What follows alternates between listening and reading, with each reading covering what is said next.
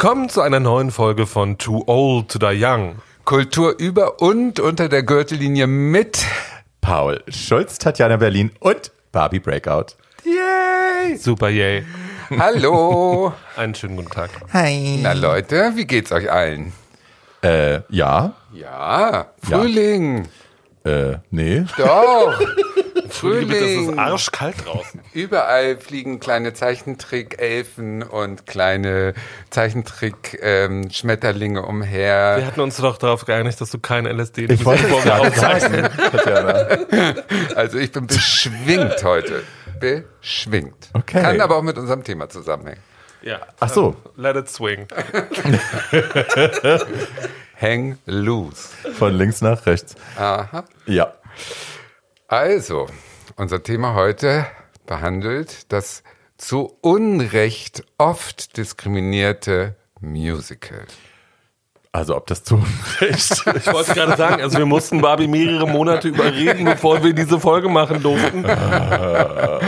Ja, aber inzwischen ist sie auch ein glühender Fan geworden. Das werdet ihr gleich Nein. in den nächsten hundert Stunden herausfinden, wenn wir über die vergessenen, verdrängten und ähm, sich unbedingt wieder in das Gedächtnis äh, reinschraubenden Musicals und deren Melodien unterhalten wollen. Und auch Musical-Film, ne? Wir reden alle über Dinge, über Musicals, die es auch als Film geschafft haben. Ja. Ähm, Melodien für Millionen sozusagen. Absolut. Gibt es da irgendetwas, was wir von vornherein sozusagen, um unsere Zuhörerinnen einzustimmen, beisteuern können?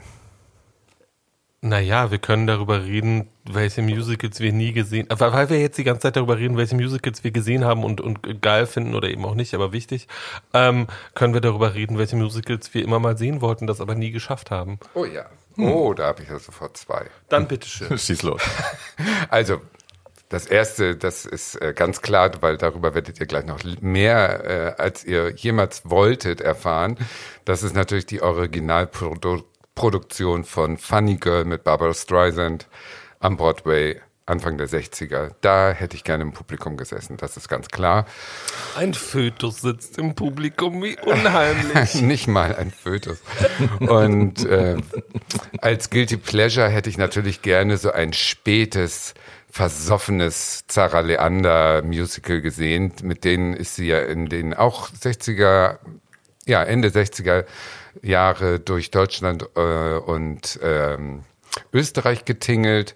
Das waren so Stücke wie Madame Scandalos oder äh, frag mich nicht, wie die anderen hießen. Es war immer dasselbe und ein großer vergessener Hit, der zu Unrecht von dem Äh, überschätzten ähm, Julian F. Stöckel gecovert wurde, hieß Wodka für die Königin. Ah, da kommt das her. Ja, Wodka für die Königin ist natürlich eigentlich das Lied von Chantal. Berliner werden wissen, was ich meine, aber äh, ganz toll, da hat sie also immer nur die die die Rolle, die was sie so ja. vorm, vorm Krieg, äh, ähm, die Verruchte, die hat sie eben noch mit siebzig plus gespielt und äh, hat da in ihrer kaputten, tiefen Stimme da die Lieder verhackstückelt. Das hätte ich gerne gesehen. Ich habe zu Wodka ist die Königin eine ganz andere Assoziation, weil Wodka ist die Königin wurde immer um... Gefühl. Wie auch immer das Lied heißt. Das, äh, äh, jedenfalls dieser eins der Tatjanas Signature-Songs nebenbei. Du solltest es kennen. Ja, wie schön. Ähm, äh, hol ich dann nach. Kannst du dann nachher nochmal machen für mich? Ähm, ähm, nur für mich. Ähm, ich freu mich jedenfalls wurde schon. Das immer um mit... Weil ich habe bei diesem Lied meinen Ex-Mann kennengelernt, mit dem ich dann länger als zehn Jahre zusammen war. Welchen das, der zwei?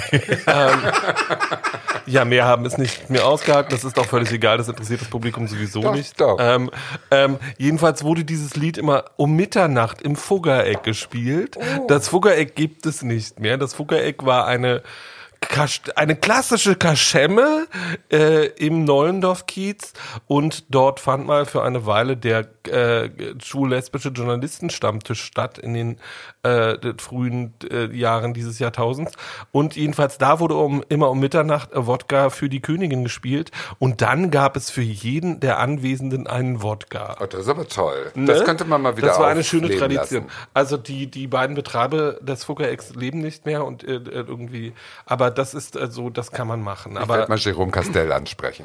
Die war da bestimmt dabei. Jemand spricht Jérôme Castell an, das ist auch legendär. gar nichts mehr passiert. Talking about dabei gewesen zu sein. Ich war tatsächlich bei meinem absoluten Traummusical. Ihr seid garstige alte Mädchen. Garstig. Ähm, ich hätte gern The Angry Inch, ist ja jetzt überhaupt kein Geheimnis mehr. Äh, war ja lange Zeit mein Lieblingsmusical. Ähm, und ich bin tatsächlich zweitausend, ich glaube vierzehn, ähm, nach New York gereist, extra deswegen, weil John Cameron Mitchell, der das geschrieben hat, äh, die Rolle performt hat, erfunden hat und dann auch den Film Regie geführt hat und sich selbst gespielt hat, lalala, ähm, zum letzten Mal an den Broadway zurückgekehrt ist in der Rolle der Hedwig. Und da habe ich es mir dann, habe ich das Geld ausgegeben, bin dahin geflogen, um mir das anzuschauen. Das war wahnsinnig schön. So, I have fulfilled this dream. Dann habe ich es in Berlin gesehen ähm, und fand es überhaupt nicht mehr gut. Ich auch. Mir ist dann auch aufgefallen, dass es, ja, mit Sven Ratzke, und dass es leider auch überhaupt nicht gut gealtert ist. Da sind rassistische Dinge drin, das geht gar nicht. Ähm, so, ja, das war das. Wenn ich es mir aussuchen könnte, also eins, was ich noch nicht gesehen habe, ist tatsächlich Sunset Boulevard. Und äh, Glenn Close hat ja die Rolle hundert Jahre lang gespielt, hat dafür dreiundachtzig Millionen Tonys bekommen.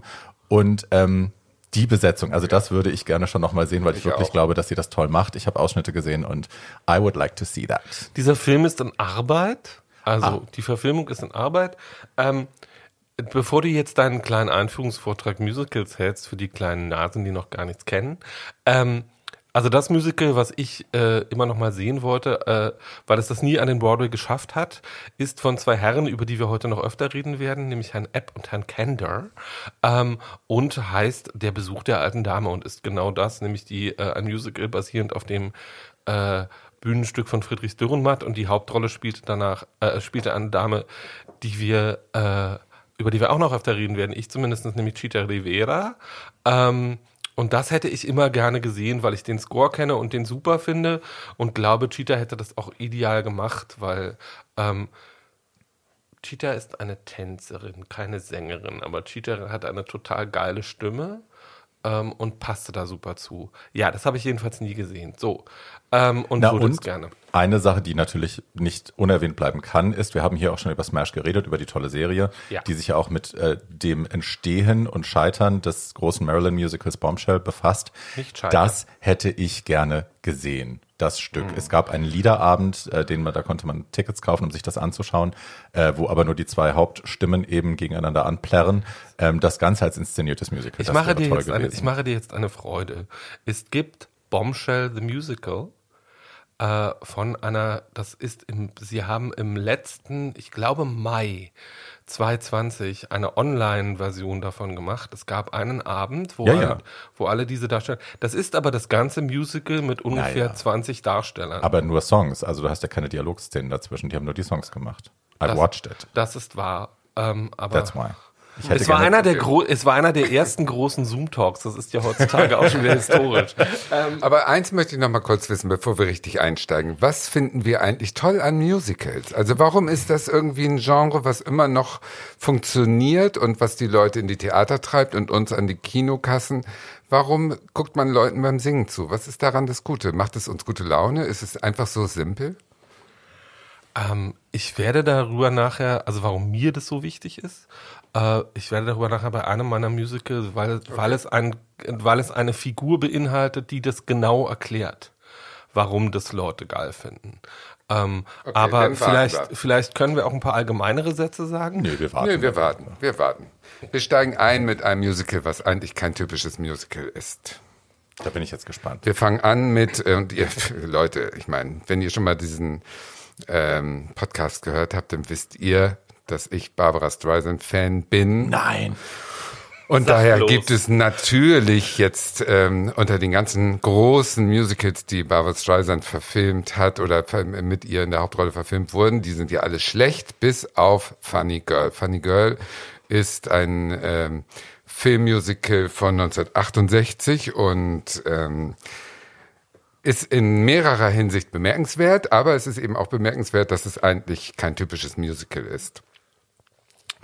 Ähm, die ursprüngliche Geschichte orientiert sich an dem Leben von Fanny Brice. Fanny Brice war ein in äh, Brooklyn aufgewachsenes, hässliches, kleines jüdisches Mädchen, was wirklich wenig Talent hatte, aber eine Stimme. Und die hat sich hochgekämpft in der Zeit ähm, um die kurz nach der Jahrhundertwende, in ähm, Produktionen, die hießen damals noch nicht Musicals, sondern Vaudeville. Also es waren so Varieté-Shows, sag ich mal.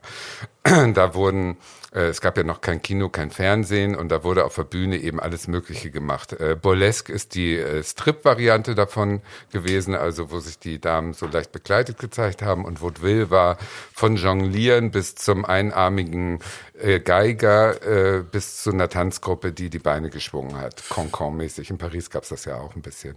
Aber New York war sozusagen der, der Schmelztiegel und da hat, kam das alles zusammen. Und diese junge Frau hat es geschafft, durch ihr Komiktalent unfreiwillig, äh, die wollte ernst genommen werden, aber die war so komisch, weil die auch so witzig aussah, dass die Leute halt äh, darüber gelacht haben, wenn sie was ernst gemeint hat, und in die Bresche ist sie geschwungen und da hat sie eine Riesenkarriere gemacht. Sie wurde entdeckt von den Siegwelt Follies. Das war eine der berühmtesten ersten großen Revue-Tanzgruppen und die haben dann auch richtig aufgetischt da in dem Theater und haben das nicht so prollig gemacht, und das war sozusagen die Geburtsstunde, könnte man sagen, von Musicals. Aber da ging es noch nicht um Handlung, da ging es einfach nur um Song nach Song nach Song.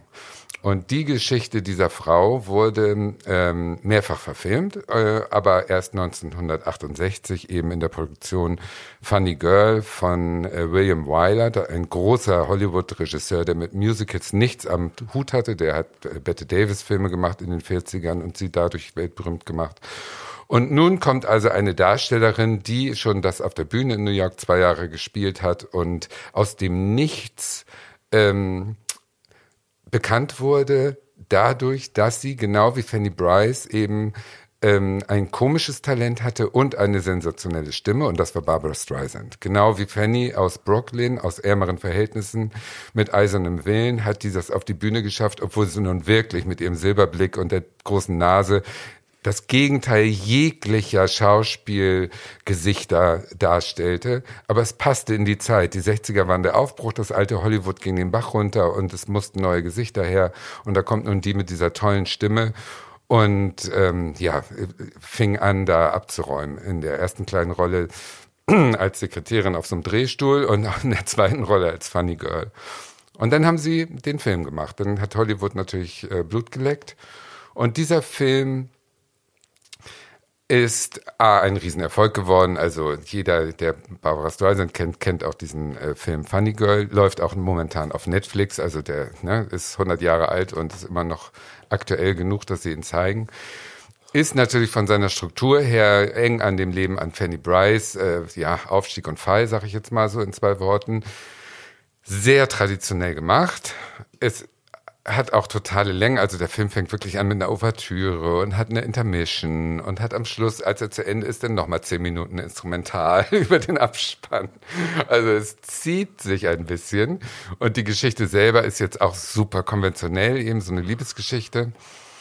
Aber das ist alles vollkommen egal, weil, und jetzt kommt es, warum es kein typisches Musical ist, der Star-Glamour von Barbra Streisand überstrahlt alle und jeden und den gesamten Film und die Handlung und das, was eigentlich mal beabsichtigt war, alles wird überstrahlt von dieser Frau.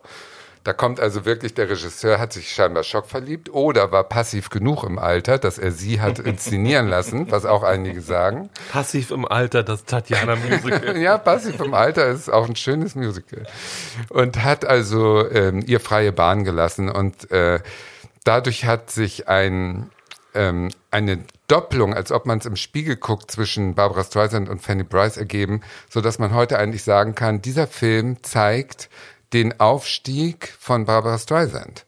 Der Film zeigt, wie ein Star aus dem Nichts durch einen Film so groß gemacht wird, dass ab dann auch dieses Image, das hässliche Entlein, was sich mit Komik und Stimme gegen Widerstände positioniert, das hat die ganze Karriere von Barbra Streisand bis heute ja befeuert. Es gibt ja keinen Film, in dem Barbra Streisand nicht betont, dass sie eigentlich hässlich ist und dass sie den schönen Mann nie kriegt und so weiter. Das geht ja bis heute im Prinzip, dass sie dabei war die mit ein paar wirklich heißen Geschleudern zusammen. Ach, das ist alles gelogen. Die war auch nicht hässlich. Die hatte auch einen schönen Busen. Die hat alles gehabt und äh, hat sich aber immer inszeniert als das äh, hässliche Entlein, und das hat sie bis heute im Prinzip durch, dass sie so quirky ist und dass sie eben so ein bisschen neben der Spur und lieber gebraucht äh, Klamotten anhat als äh, selbst gemachte und so weiter und so fort. Also, oder right. Designer. Das stimmt ja alles nicht, wissen wir. Aber dieses Image ist so stark, dass es den Film überlagert. Das Zweite ist, was nicht typisch ist für ein Musical, das ist, dass in einem Musical meinetwegen zehn Songs vorkommen. Das ist überall so. Dass die zehn Songs aber nur von einer Person gesungen werden, über zweieinhalb Stunden und kein anderer Darsteller auch nur einen Ton von sich geben darf, das gibt es nur in diesem Film. Barbra Streisand hat also dafür gesorgt, dass die Konkurrenz stumm bleibt und hat sich alle Lieder selber besorgt, äh, auf den Leib schneidern lassen. Also gut. Besser, wenn Omar Sharif nicht Ja, der singt. Darf einmal so ein Halblied singen und ihre Mutter darf auch einmal so ein Halblied singen. Ich finde die Vorstellung so toll, dass sie irgendwie da steht und dann sagt, wäre es nicht schöner, wenn ich dieses Lied singe? Ja. Oder so. Aber es ist aus der männlichen Perspektive. Das ist doch egal. Das ist egal. Ich singe alle Lieder oder gar nicht. Und die hat das echt geschafft. Und sie wird auch so inszeniert. Der Anfang des Films ist ikonisch für Barbra-Fans. Sie kommt also von hinten. Man weiß nicht, wer sie ist. Sie war ja für, die, für das Kinopublikum ein No-Name. Kommt also tatsächlich in so einem Leopard Padenmantel, wird nur von hinten gezeigt, stolziert und stapft da in das Theater rein. Die Kamerafahrt alleine ist schon fünf Minuten lang und dann steht da so ein Standspiegel und ähm, die Kamera zoomt in den Spiegel und sie dreht ihr Gesicht natürlich ins Profil, um ihre Nase vor Schwarz im Hintergrund gut ausgeleuchtet zu zeigen und sagt Hello Gorgeous. Und Hello Gorgeous ist das, was seit neunzehnhunderteinundsechzig auf jeder Tasse klebt, die sie jemals in ihrem eigenen Merch-Shop verkauft hat. Also das hat gesessen, dieser, ähm, dieses Entree. Und es ist ja lustigerweise bis heute noch, sie hat ja dann noch A Star is Born gemacht, als eine von vielen Schauspielerinnen, die diesen Film gemacht haben. Es gibt ja vier Versionen. Und auch da ist ja bis heute in der Gaga-Version, die Nase ist nach wie vor das Thema. Die Nase so. Ist immer das Thema. Sie hat sich immer, äh, sie hat geschafft, aus ihren Schwächen Markenzeichen zu machen. Und äh, durch diese Jahrhundertstimme, das muss man neidlos sagen, mhm. diese Stimme, das, die gibt's nur einmal und damit hat sie verdient alle Rekorde. Dadurch hat sie es eben geschafft. Und der Film ist deswegen gut, um eine Barbra Streisand Soloshow sich anzugucken und zu sehen, wie ein Star gemacht wird. Das kann man an diesem Film ganz, ganz toll sehen. Äh, Omar Sharif, der ja mit ähm, Doktor Chivago und Lawrence von Arabien durchaus äh, als Schauspieler, der geht so unter, der ist so grau in grau. Also das kann man sich nicht vorstellen, wie die alle überstrahlt hat mit dem Charisma.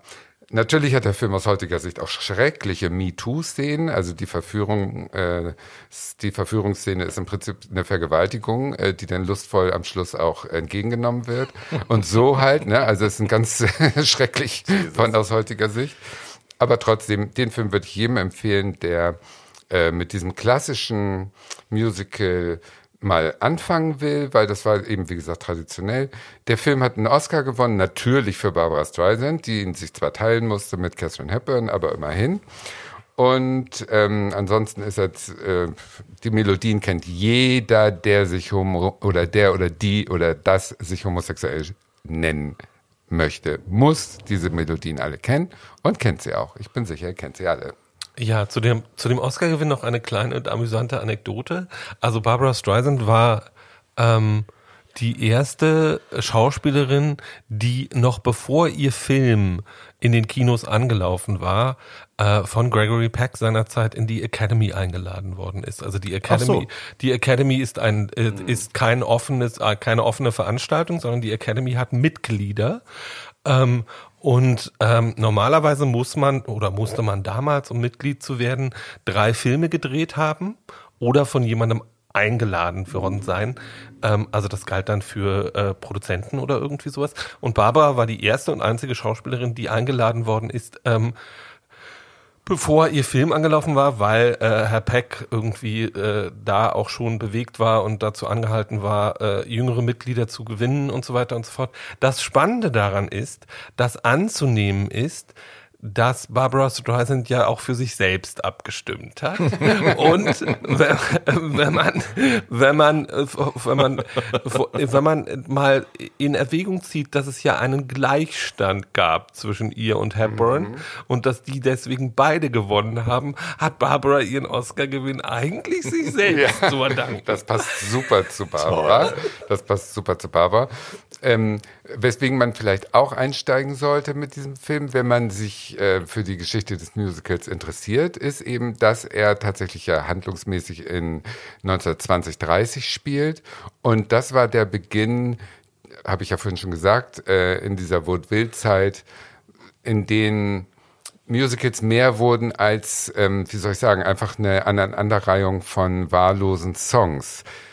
Aber wie hat sich denn ergeben, dass daraus sowas wurde wie, dass die Songs den Inhalt in der Handlung mitbestimmen oder so? Da weiß Barbie wahrscheinlich ein bisschen mehr zu. Also ich weiß da nicht viel mehr zu von Hause aus, aber ich habe mich ein bisschen belesen, habe äh, Wikipedia bemüht tatsächlich, ähm, um das mal grob zum Reißen für Leute, die sich mit Musicals noch nie auseinandergesetzt haben. Äh, Musical ist, also in der Regel gibt es zwei Akte, das ist so die Grundform. Ähm, es ist von Hause aus meistens eine Kombination von Gesang, Tanz, Schauspiel und Live-Musik und enthält Elemente von Drama, Comedy, Oper, Operette und Varieté. Also die, die Nummern, diese Musicals, von denen du gesprochen hast, die halt so Nummernrevues waren, das waren halt dann eben diese Sachen. Ähm, das erste Musical geht tatsächlich auf achtzehnhundertsechsundsechzig zurück schon. Äh, und das war, Oskar, jetzt hör mal auf hier. Das reicht jetzt. Geh mal weg. So. Äh, das erste Musical geht tatsächlich auf achtzehnhundertsechsundsechzig zurück schon. Und das entstand aus einem... Naja, aus einer Not eigentlich. Es äh, war eine europäische Balletttanztruppe angereist aus Europa und äh, die äh, Academy of Music in New York war abgebrannt und die konnten nicht auftreten. Und dann hat man sich überlegt, scheiße, was machen wir jetzt mit den Mädels? Die sind jetzt hier extra da. Und äh, hat dann kurzerhand beschlossen, dass äh, die Tanzszenen in ein, ein bestehendes Melodram, das aufgeführt werden sollte von Charles Burroughs, ähm, eingegliedert werden. Das Ding hieß The Black Crook und war dann wieder aller Erwartungen ein riesengroßer Erfolg. Und dann hat man sich gedacht, auch das machen wir jetzt öfter. Ähm, und wenn man sich jetzt also ne, vorstellt, damals, also dann schon ein paar Jahre später, nach dem Ersten Weltkrieg, New York, Broadway und so, war halt immer Schmelztiegel von äh, verschiedensten Einflüssen. Also man hatte Nationalitäten, Kulturen, Hautfarben, Konfessionen und soziale Schichten, die da alle so zusammenflossen. Und die brachten halt alle ihre eigenen Einflüsse mit. Also sowohl musikalisch als auch was die Inszenierung angeht, wie man sowas macht. Und daraus wuchs dann quasi die erste Generation der modernen Musicals, die wir so kennen. Ähm, es wurde auch der Gesang, es wurde anders gesungen. Man kannte das ja früher eher so, ne, Leute auf einer Bühne, die gesungen haben, es war eher dann so Opernbereich. Ähm, und da wurde dann das Belten erfunden, also das, was bis heute jeder Popstar macht. Alle Popstars, die wir kennen, belten eben. Klassischer Gesang ist out. Ähm, Und die erste Generation dieser neuen Art von Musical ähm, beinhaltete so große Namen wie, was weiß ich, Gershwin, Cole Porter, Irving Berlin. Ähm, dann in den dreißigern wurde da so das Filmmusical so ein bisschen wichtiger. Die große Zeit waren dann die vierziger und fünfziger. Wir hatten auch ein, äh, das erste deutsche Filmmusical ist neunzehnhundertdreißig. Die drei von der Tankstelle, hat das irgendjemand von euch gesehen? Ja, das ist ein Film mit Heinz Rühmann. Lillian Harvey und Billy... Fritsch oder es ist, ein, es ist auch ein einigermaßen Willi. ein anständiger Film. Also es ist Na guck, ja. I didn't know. Ah. Ähm, da war aber dann die Hochzeit, waren so die vierziger und fünfziger äh, Jahre des Musical-Films. Also ne, die, die Dinger kennen wir alle. Ähm, und dann wurde es eher, also dann blieben die nur noch relevant, Filmmusicals blieben nur noch relevant, wenn es storybasiert war. Also wenn dann tatsächlich eine Geschichte erzählt wurde und eben nicht nur Songrevue. Äh, also was weiß ich, West Side Story, My Fair Lady, Sound of Music, Cabaret, diese ganzen Sachen. Darf ich ganz kurz was ja, fragen? Sehr gerne. Die, diese Hochzeit in den dreißiger, vierziger Jahren, war das das, wo ähm, Esther Williams im Pool schwamm und die Kamera von oben gezeigt hat, wie die so kaleidoskopmäßig sich auffächerten und die Beine schmissen und so? Waren das diese Musicals? Say so, also die, ja. gerade diese, diese Kameratechniken, ja auch out, diese ne? Top-Shots äh, wurden, und auch Setbau wurde revolutioniert durch das Musical ja. tatsächlich, ähm, weil eben diese Top-Shots plötzlich wichtig wurden. Also dass ja. man die Kamera oben installiert hat und geguckt hat, wie lassen wir die jetzt in Formation tanzen, wie kriegen ja. wir hier schöne ästhetisch ja. pleasing äh, choreografische Bilder hin.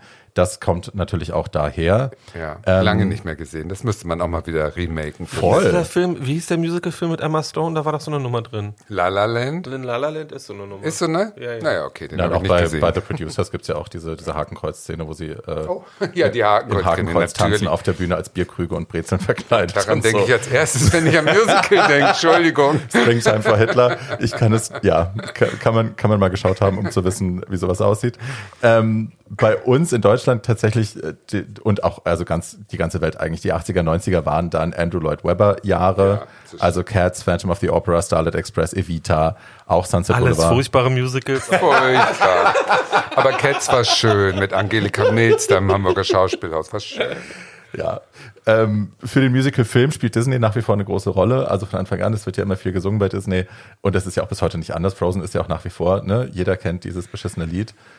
Ja, es, ist ja, es ist ja ganz interessant, weil der Übergang lässt sich genau am Filmmusical relativ gut festmachen und der Übergang ist von Fantasia, äh, also dem, mhm. Gro- äh, wo Disney eigentlich nur klassische Musik benutzt, mhm. um äh, ein absolutes Feuerwerk an Bildern aufzufahren, zu ähm, Sachen, wo sie dann explizit angefangen haben, äh, Musik auch erzählerisch einzusetzen und Songs erzählerisch mhm. einzusetzen. Und ich glaube, das ist genau die Entwicklung, die im allgemeinen Musical auch stattgefunden hat.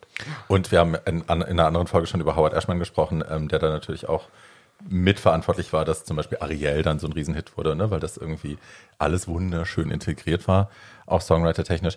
Eine, eine, ein, ein Subgenre des Musicals, das wir auf jeden Fall noch erwähnen müssen, ist das Jukebox-Musical, das äh, tatsächlich Musikgenre oder Artistin basiert ist, also zum Beispiel Mamma Mia oder Ich war noch niemals in New York oder so. Oder Tina. Yes, aber auch Priscilla zum Beispiel, ne? Das ist ein mm. Disco-Musical.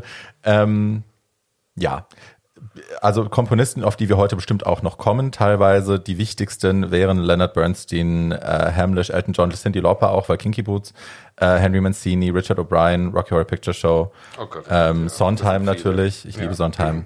Ja, so, das war das kleine Referat. Dankeschön. Yay. Ähm, so, dann ähm, mache ich mal weiter und erwähne in meinem... Äh, in meinem ersten äh, Filmmusical, über das ich rede, äh, auch gleich viele dieser Namen.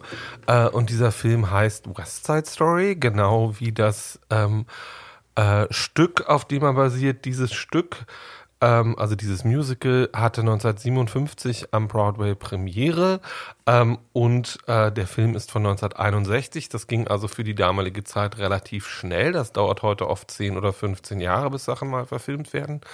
Ähm, und äh, war am Broadway ein Sensationserfolg, der ähm, ähm, der Arbeit von gleich fünf, äh, nee, von gleich vier äh, schwulen Männern geschuldet war, nämlich äh, Arthur Lawrence, der das Buch geschrieben hatte, äh, Leonard Bernstein, der die Musik geschrieben hatte, äh, Stephen Sondheim, dessen Broadway-Premiere das war und der die, äh, der die äh, Songtexte geschrieben hat, ähm, und dem vielleicht einflussreichsten Musical Director der des zwanzigsten. Jahrhunderts, nämlich Jérôme Rob- Jérôme Robbins.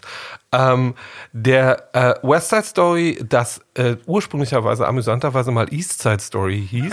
ähm, äh, äh, ist, da geht doch keiner hin, wir müssen West Side Story ist machen. Eine, also äh, Arthur Lawrence und Bernstein haben sich äh, neunzehnhundertsiebenundvierzig getroffen und wollten gerne eine Neubearbeitung von Romeo und Julia machen als Musical. So, das Erste, was sie sich dabei überlegt haben, weil sie als diesen äh, äh, äh, äh, Gegenden bevölkerungstechnisch beide kamen, war, äh, wir machen ein Musical über zwei Gangs. Das war damals ein relativ neues Phänomen, äh, war, und irgendwie spie- spiegeln dabei diese beiden äh, Familien äh, aus Romeo und Julia. Äh, also die hießen damals schon ähm, Jets und Sharks, so heißen sie im Musical auch immer noch.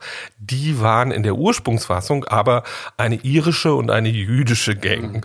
Ähm, und deswegen hieß das Ganze auch East Side Story. Dann ist ihnen irgendwie nach zwei Jahren Entwicklung aufgefallen, dass es schon ganz viele Theaterstücke gibt, die sich mit diesen äh, äh, beiden Kontrahentengruppen auseinandersetzen.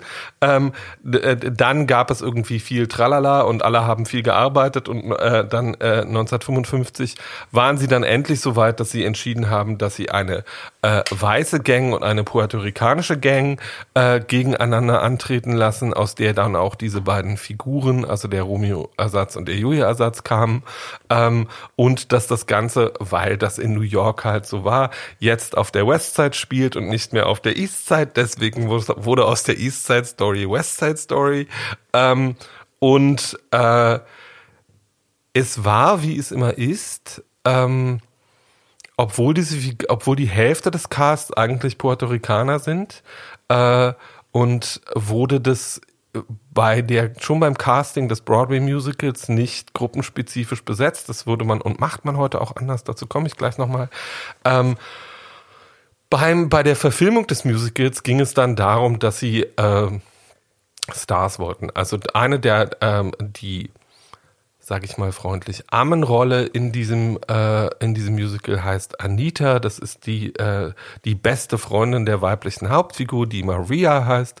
Der Romeo-Ersatz heißt Tony oder Anton, ähm, Und äh, Maria ist Puerto-Ricanerin und äh, wird im Film von der wunderbaren, aber eigentlich nicht wirklich korrekt besetzten Natalie Wood bespielt. Natalie Wood hat norwegische Vorfahren, ist also von Puerto Rico dann noch eine ganze äh, Weile entfernt.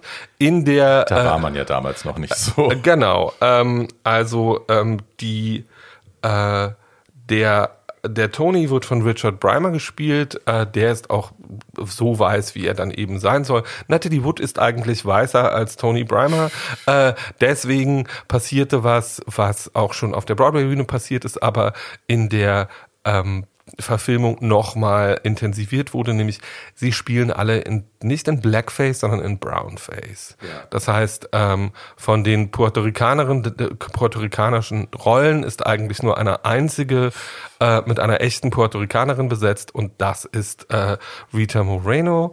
Und auch bei Rita Moreno oh. war und auch bei Rita Moreno war es so, dass die von den Maskenbildnern dunkler geschminkt wurde, als sie eigentlich äh, sein musste, weil es natürlich nicht, also Frau Moreno hat erzählt heute noch in Interviews sehr gerne davon, dass sie einem Maskenbildner gesagt hat, was der Scheiß soll, weil sie wäre ja Puerto-Ricanerin und warum sie, müsste sie sich jetzt hier Matsch ins Gesicht schmieren, damit sie dunkler ist, woraufhin der Maskenbildner sie gefragt hat, ob sie rassistisch wäre. äh, das würde man heute vielleicht auch anders lösen. Ähm, jedenfalls, das ist der, der, wenn man das heute anguckt, also West Side Story ist nach wie vor ein absolutes, ja. äh, ein absoluter Hingucker. Äh, das, was die da inhaltlich, musikalisch und vor allem choreografisch auf die Beine gestellt haben und wie sie das mit der Kamera eingefangen haben, ist sehr, sehr, sehr, sehr aufregend nach wie vor. Da sind auch ein paar, also das ist auch eines der allerersten Filmmusicals, wo Tanz als Erzählform eingesetzt wird, weil es halt unglaublich viele Interaktionen zwischen Gruppen gibt, ähm, und es wird eine ganze Prügelei durchchoreografiert, es wird ein Mord durchchoreografiert, es gibt ähm, eine, wahrscheinlich, ich glaube, die ist mindestens fünfzehn Minuten lang, äh, eine Ballszene, ähm, wo sich Leute gegenseitig antanzen. Das könnte unglaublich stulle und unglaublich langweilig sein, ist es aber nicht, weil es unglaublich aufregend inszeniert ist. Wenn irgendjemand wissen will, wo Michael Jackson für Bad geklaut hat, dann soll er sich West Side Story angucken. Genau. Das aggressive dann, ja. Schnipsen. Absolut, alles. Dann soll er, dann soll er sich West Side Story angucken. Ich möchte aber ganz einfach, weil es so interessant ist, die Hauptrolle in den, also diese Anita-Rolle, die Rita Moreno in ähm, ähm, dem äh, in der Filmfassung spielt, hatte am Broadway Chita Rivera gespielt. Äh, zu der komme ich auch gleich noch. Äh, äh, Chita Rivera war dann, hätte den Film auch machen können, hatte aber die Hauptrolle in Bye Bye Birdie bekommen am Broadway und hat sich dann entschieden, dass sie das nicht machen möchte. Äh, Rita Moreno hat daraufhin diese Rolle bekommen. Das war ihr Durchbruch.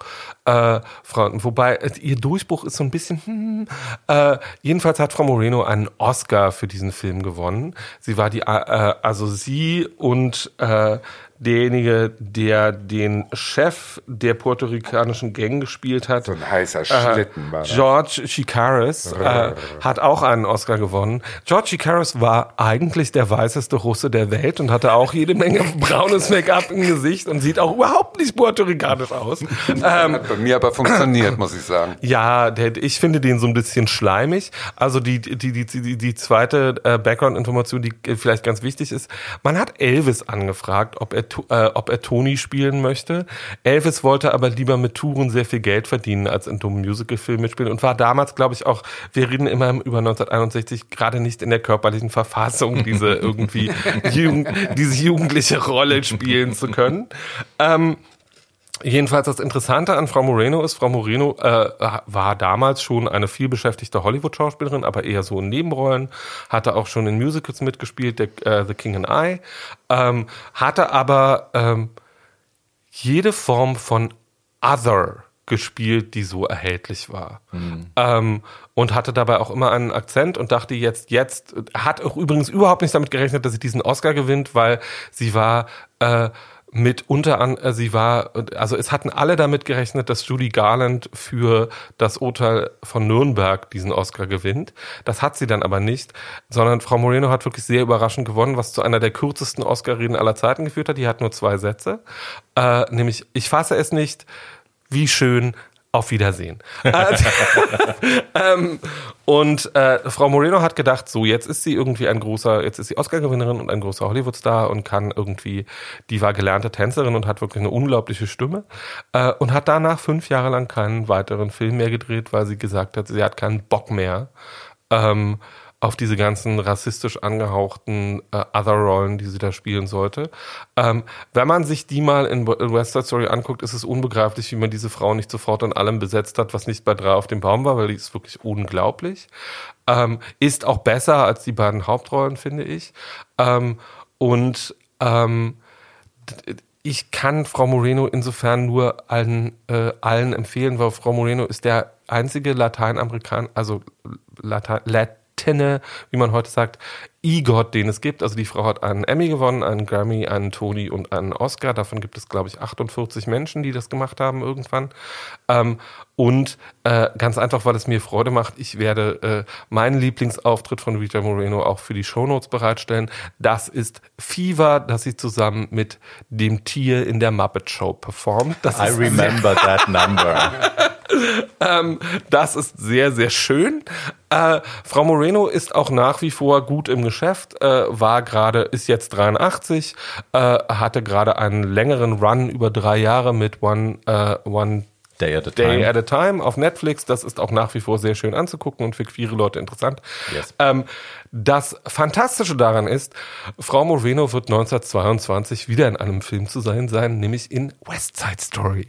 Ähm, ähm, es gibt eine Neufassung dieses, äh, dieses Musicals, äh, die, äh, diese, der dieses Mal ganz anders besetzt sein wird. Also die äh, männliche Hauptrolle spielt Ansel Elgort, die weibliche Hauptrolle habe ich jetzt leider gerade vergessen.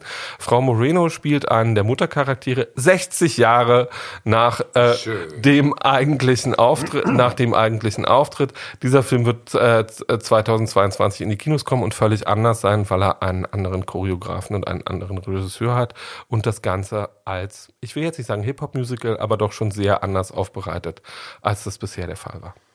Und um nochmal die Magie äh, zu erklären, finde ich, um, um nochmal diejenigen, die mit Musicals nichts am Hut haben, reinzuziehen, guckt euch einfach oder hört euch einfach an Maria, den Song aus West Side Story. Der ist, glaube ich, so ein, so ein Gänsehautlied, genauso wie People aus äh, Funny Girl.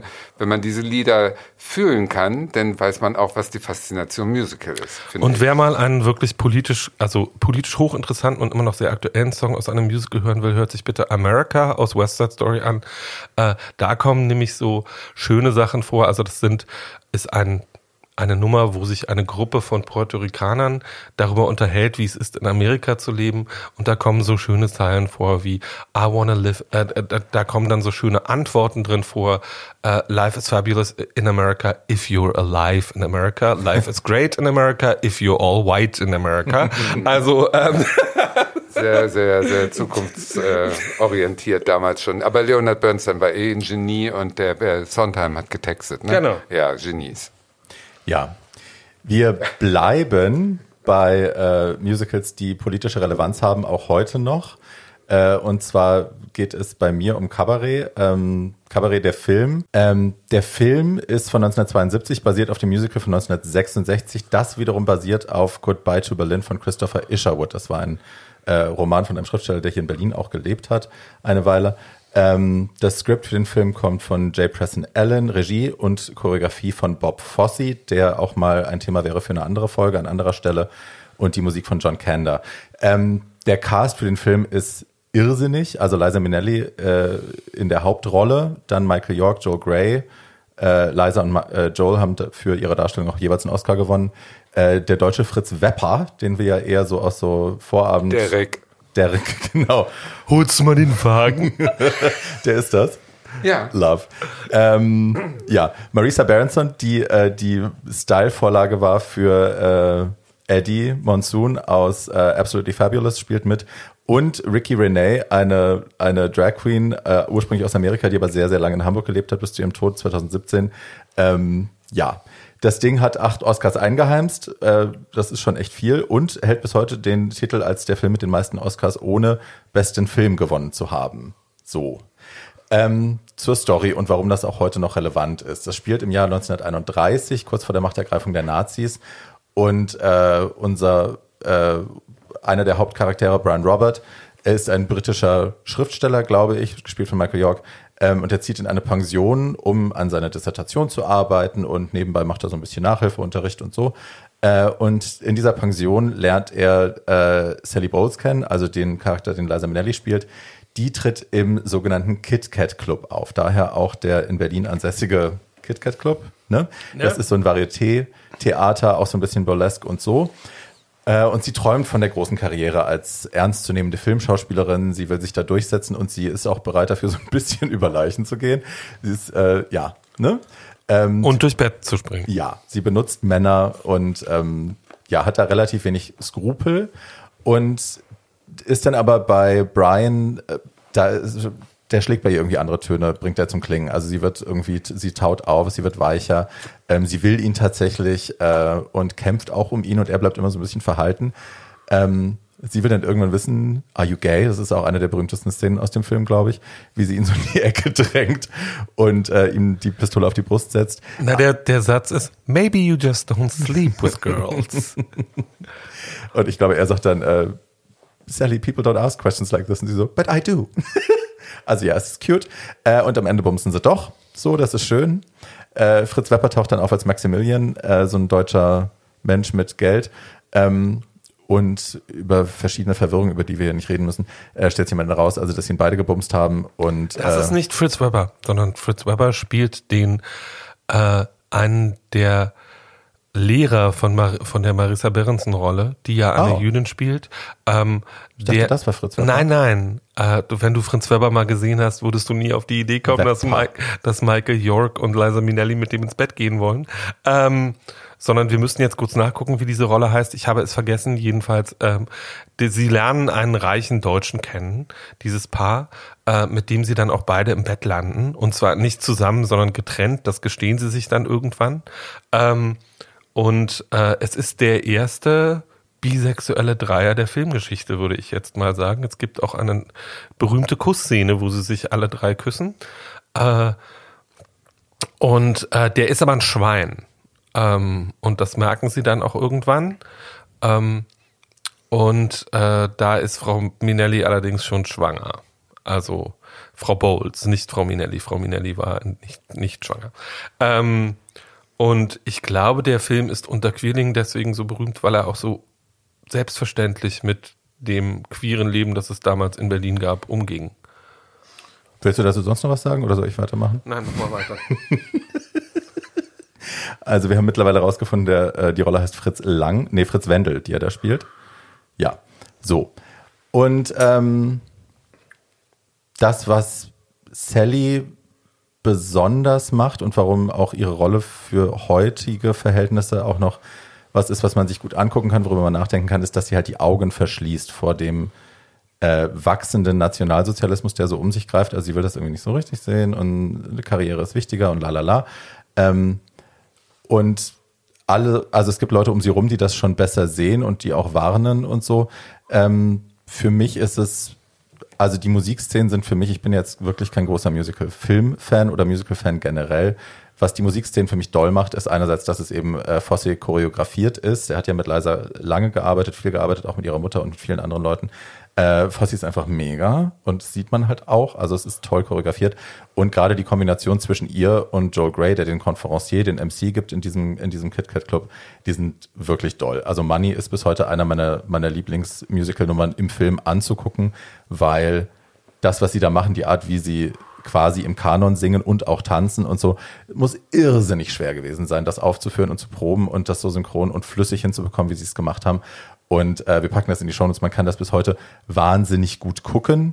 Ähm, generell zu Liza kann man sagen, also sie spielt gut, sie singt besser, als sie spielt. Äh, sie tanzt auch doll und ich will auch sagen, obwohl man sowas ja nicht sagen soll, dass sie wahrscheinlich danach nie wieder so gut war. Ähm, das ist ja die Rolle ihres Lebens gewesen. Alle erinnern sich. Mit neunzehn. Mhm. Ja. Alle erinnern sich immer noch an Sally Bowles und wenn du fragst, welche Rolle, wo hast du Liza gesehen, wenn es jetzt nicht Sex and the City ist, äh, bei der jüngeren Generation, was ja auch schlimm war, äh, wird es da dann schon dünn. Ähm, man, die, die Musik ist halt auch noch da. Also viele, viele Songs, die da vorkommen, äh, also Cabaret, der Titelsong, äh, Maybe This Time, Mein Herr, die kennt man heute noch. Liza singt die auch bis zum Erbrechen, bis zur Ermüdung, weil ne, die gehören halt definitiv zu ihrem Songbook. Ähm, und ich, also was ich an dem Film mag, ist, dass er es schafft, neben all der Leichtfüßigkeit, die da vorherrscht und dieser Art, wie man eben Themen wie Homosexualität, Bisexualität, Abtreibung und so thematisiert, dass er es trotzdem schafft, ähm, den, den Aufstieg der Nazis und das, das Mithelfen der Steigbügelhalter eben auch in der Kulturbranche äh, zu thematisieren, ohne sich so ausgetretener Pfade, die schon hundertmal gegangen worden sind, zu bedienen. Äh, es ist ein Film, der nach wie vor irrsinnig oft kopiert wird, wenn es in diesem, wenn es um dieses Genre geht. Also viele Musicalfilme kopieren teilweise eins zu eins die Schnitttechnik, die Regietechnik, die Inszenierung. Ähm, naja, und das ist in der heutigen Zeit eben auch, wo wir auch wieder verfolgen können, wie rechte Kräfte äh, nach vorne drängen und lauter werden und die Stimmen lauter werden und wir uns aber trotzdem mit anderen Sachen beschäftigen, als wirklich äh, denen vehementer entgegenzutreten. Immer auch so ein Reminder, ähm, wie schnell es eben dann doch auch gehen kann und dass wir alle eine Verantwortung haben. Und dafür liebe ich diesen Film, dass er eine klare Message hat. Ähm, hinzuschauen und äh, aufzustehen und eben nicht, äh, naja, Modeshoppen zu gehen. So. Es gibt so viel zu sagen zu diesem Film, weil das ist äh, alles, was Barbie gesagt hat, ist richtig. Und wieder die Magie dieser, dieser Songs. Gut, ich möchte jetzt nicht äh, unbedingt in den Mittelpunkt stellen, dass ich vor acht Jahren in New York bei meinem einzigen und letzten Auftritt im Barracuda Mein Herr zur Irritation des Publikums vorgetragen habe. Das ist jetzt nicht das, was ich sagen will, obwohl es natürlich auch war. Aber ich bin zu, äh, im, ich bin oft in New York, wenn ich in New York war, habe ich immer gedacht, jetzt musst du das ganze Geld, was du hast, ausgeben für Broadway-Produktionen. Und da bin ich wirklich viel in Musicals gegangen und habe auch Cabaret gesehen in einer tollen Version. Aber die Version in Berlin im Spiegelzelt, mhm. die, äh, die ist immer noch, finde ich, durch diese, also die läuft ja sogar, glaube ich, noch. Ne? Die immer läuft wieder. ja immer wieder, immer wieder in ja. wechselnder Besetzung. Und ich habe eine gesehen mit Lilo Wanders als Fräulein Schneider. Fräulein ja. Schneider ist die Vermieterin dieser, dieser äh, Pension. Und die hat ein ganz emotionales Lied mit irgendeinem so Gemüsehändler. Es geht um eine Ananas. Und äh, da hat Lilo Wanders, als er, also Ernie Reinhardt, muss mhm. ich mal ja sagen, das ist ja da in diesem Fall nicht Lilo Wanders gewesen, sondern Ernie Reinhardt spielt Fräulein Schneider und singt dieses Lied über die Ananas. Ich habe Rotz und Wasser geheult und das war der beste, beste Auftritt, den ich jemals gesehen habe. Und ich habe bestimmt fünf verschiedene Versionen von Cabaret gesehen.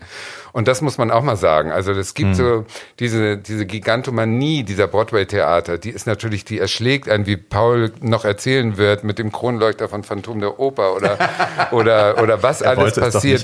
Ich wollte es nicht erzählen. Das große Kreuz bei Angels in America und so. Es gibt so Überwältigungsstrategien am Broadway. Na, sagen wir mal, das sind halt aus finanzieller Notwendigkeit ganz einfach Häuser, in die zweitausend Leute reingehen. Also ja. das sind Theatergrößen, die man in Deutschland so einfach nicht ja, hat. Ja, aber wie schön ist es, wenn ein winziges, enges, schwitziges, kleines Spiegelzelt eine Atmosphäre herstellen kann, in die das Stück perfekt reinpasst. Also Cabaret in Berlin zu gucken, Leute, wenn ihr es schafft und es nochmal wieder läuft und Corona zu Ende ist, rennt da rein und guckt es. Genau, also dazu noch, das ist ja auch eine Barry Kosky-Inszenierung. Barry Kosky ist äh, jetzt Chefdramaturg äh, und Intendant der Komischen Oper und hat jetzt auch zweimal hintereinander äh, den Preis für den Opernregisseur des Jahres gewonnen. Herr Kosky kann einfach inszenieren, kann egal wie groß der Raum ist.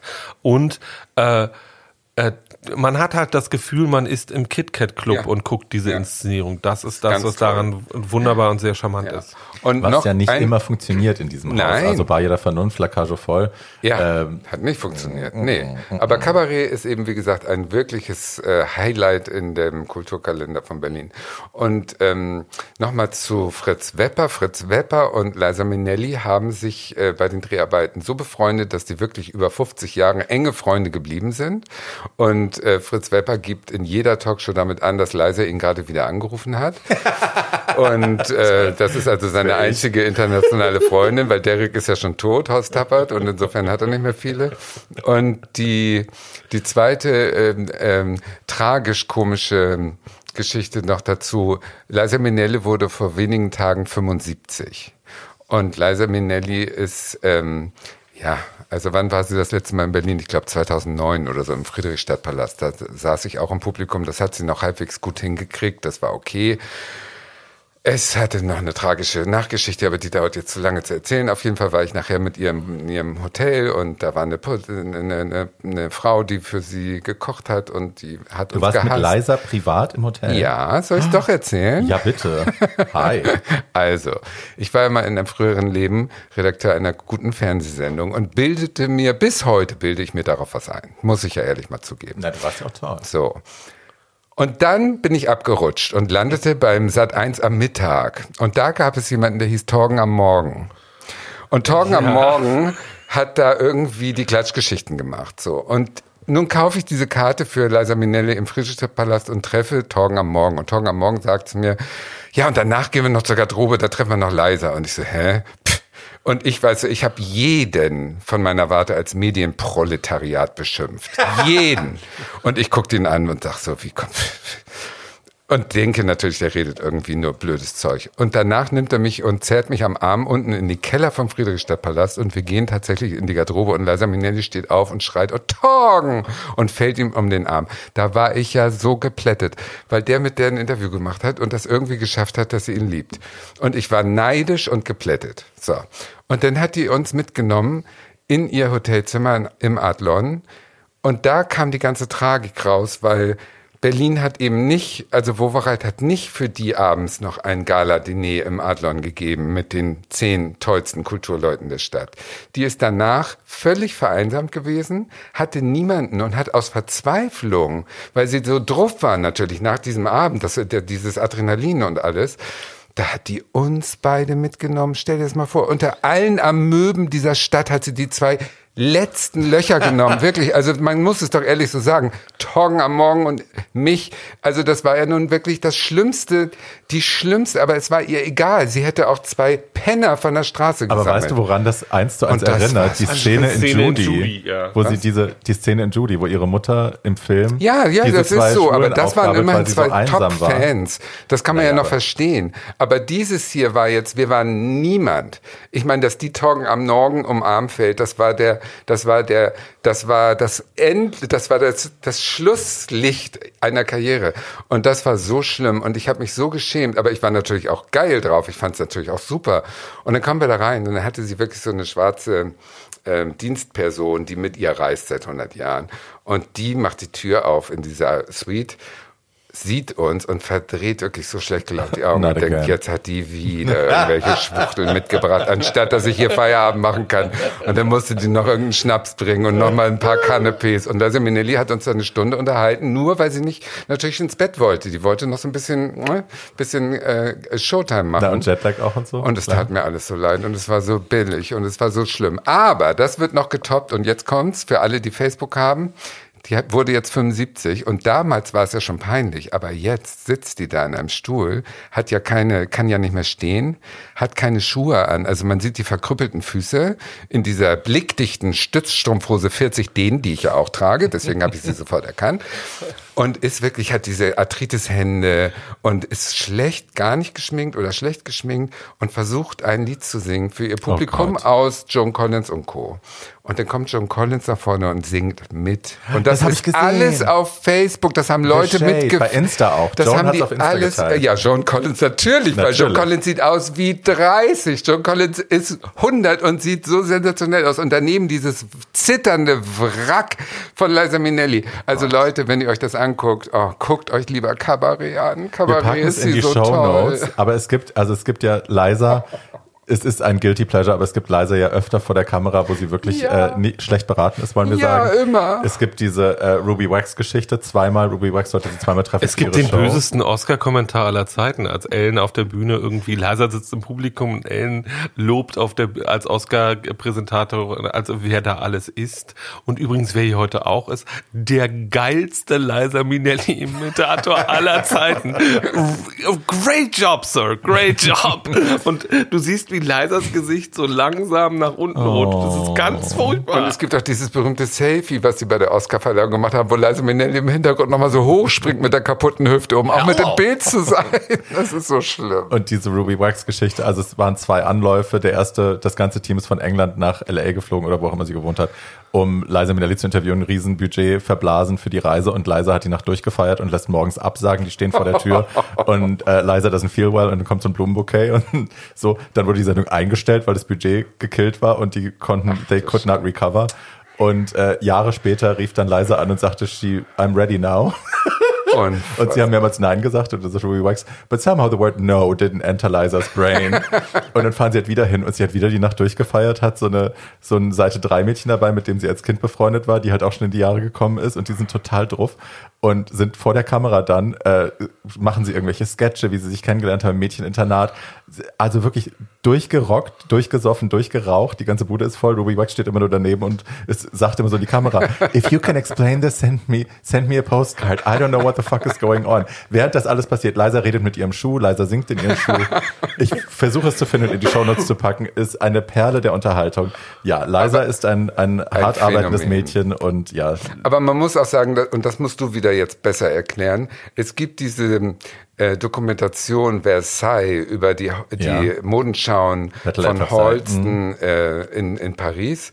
Und da ist Liza die Person, die das alles rockt und da wirklich eine riesige kulturelle Katastrophe abwendet, nur durch ihre Persönlichkeit, oder? Ja, ja. Nein, wer die mal auf der Bühne gesehen hat, also ja. Frau, Frau Minnelli ist eine was. echte Rampensau und ja. die kann wirklich was. Ja. Aber ähm. inzwischen ist es halt eine, eine traurige Karikatur.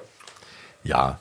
Also sie hat das damals... Warten wir ab, bis wir fünfundsiebzig sind. Ja, ich bin jetzt schon immer eine traurige Karikatur. Also bei mir kann es nicht schlimmer werden. Tatjana als Liza Minnelli mit Mein Herr in New York. Das war toll. Gibt's auch auf äh, Facebook irgendwo. Das stellen wir dann parallel dazu. Ich finde es nicht. Das weiß ich jetzt schon. Ich kann es nicht finden. So, Mädels, weiter geht's. Äh, dann mache ich jetzt mal weiter und komme zu einer anderen, äh, inzwischen äh, relativ... alten Dame, die ich aber vorhin schon erwähnt habe, nämlich Chita Rivera. Ähm, Chita Rivera ist eine Legende äh, des äh, amerikanischen Musicals-Theaters, weil ähm, Chita ist dreiundachtzig und kann immer noch das Knie über den Kopf tun, wie ich immer sage.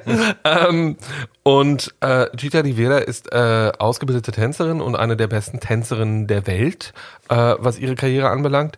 Was dazu geführt hat, dass ihr neunzehnhundertzweiundneunzig ähm, Kanda und Epp äh, ein Musical auf den Leib geschrieben haben. Da war sie immerhin schon sechzig. Dieses Musical heißt Kiss of the Spider-Woman oder auf gut Deutsch Kuss der Spinnenfrau. Ich empfehle an dieser Stelle aber, weil die Textübersetzung von Michael Kunze ist, der äh, schon Dutzende von Musicals ruiniert hat, wie ich an dieser Stelle nochmal sagen möchte. ähm, ähm, äh, empfehle in diesem Fall wirklich die englische Variante. Kuss äh, der Spinnenfrau basiert auf einem Roman von neunzehnhundertfünfundsiebzig, äh, von neunzehnhundertsechsundsiebzig. Der ist vom wunderbaren Manuel Puig. Ähm, dieser Roman erzählt die Geschichte von zwei Männern und einer Frau. Diese Männer heißen äh, Molina und Valentin. Molina ist ein relativ femin- effeminierter, ähm, sehr schwuler Schaufensterdekorateur. Äh, Valentin ist ein linksradikaler, marxistischer Revolutionär. Diese beiden äh, landen in einem nicht näher bezeichneten ähm, lateinamerikanischen oder südamerikanischen, man erfährt es nie, Land zusammen in einem Gefängnis, äh, zusammen in einer Gefängniszelle. Molina, weil er äh, homosexuell ist, Valentin, weil er ein linksradikaler Marxist ist äh, und dieses faschistische Regime ihn eingesperrt hat. Ähm, der Roman wurde neunzehnhundertfünfundachtzig auch verfilmt. Es gibt eine fantastische Verfilmung mit William Hurt und äh, Raul Julia in den Hauptrollen. äh, William Hurt hat dafür auch den Oscar gewonnen. Das war einer der ersten, die, einer der ersten offen schwulen, äh, eine der ersten schwulen Rollen, die überhaupt einen Oscar bekommen haben. Wenn man den Film mal gesehen hat, der ist von Hector Babenco, dem wunderbaren Hector Babenco, äh, dann weiß man auch, warum das so ist. Das kann man sich nach wie vor angucken.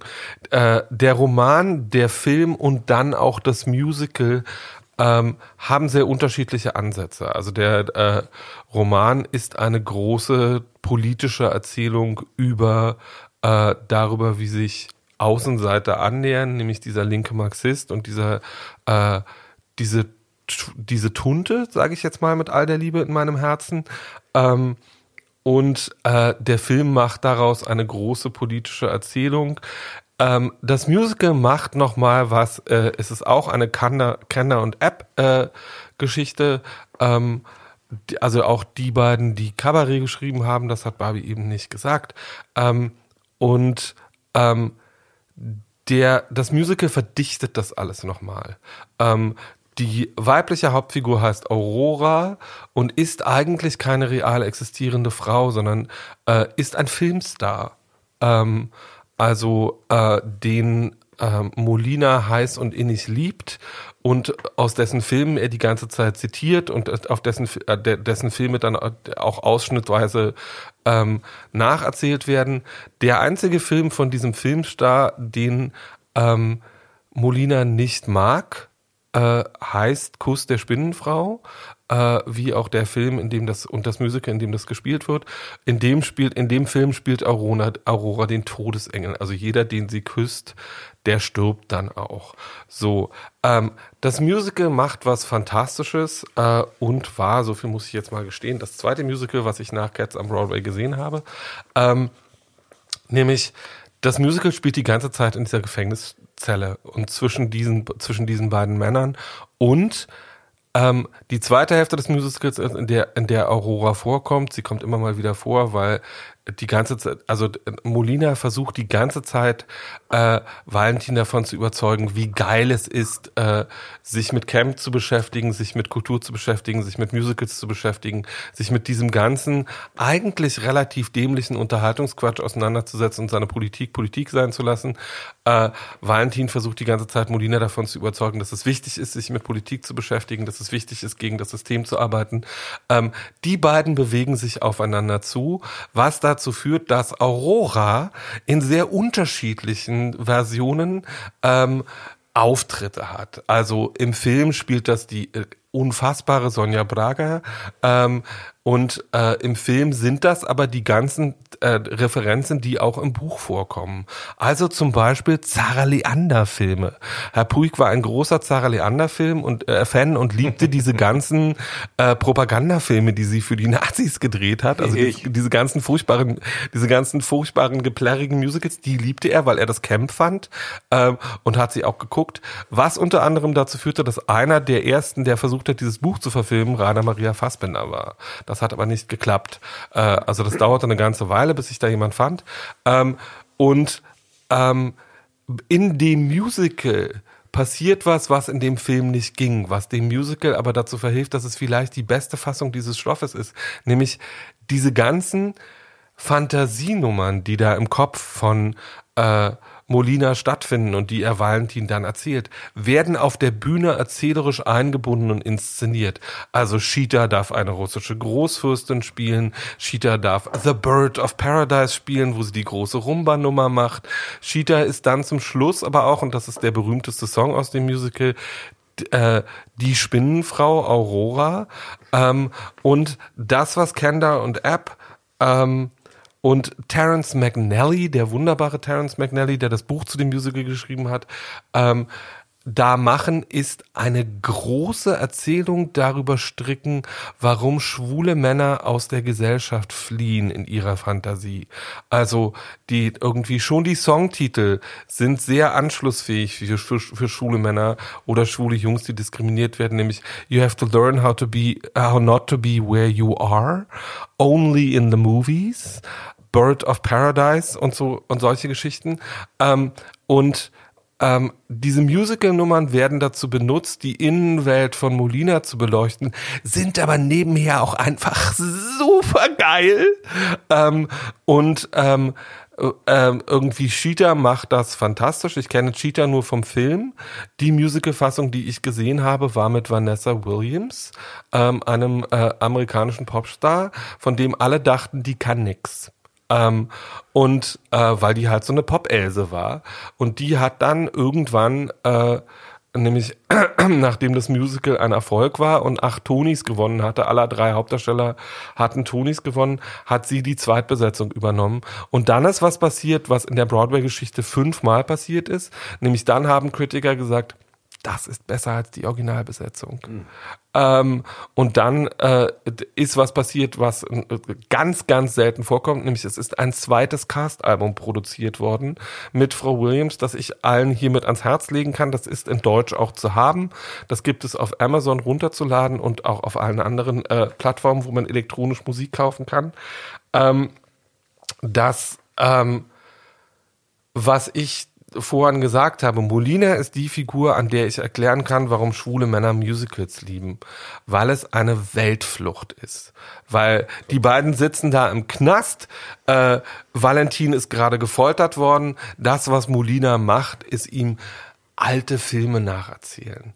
Ähm, ihm erzählen, wie schöne Frauen von muskulösen Männern getragen werden, wie sie tanzen, wie sie singen, ähm, und warum er in seinem gesamten Leben eigentlich das gemacht hat, was viele von uns tun, was heute mit, äh, was heute mit, da Musik auf jedem Handy ist, viel besser geht, nämlich äh, diese Filme sind der Soundtrack zu seinem Leben.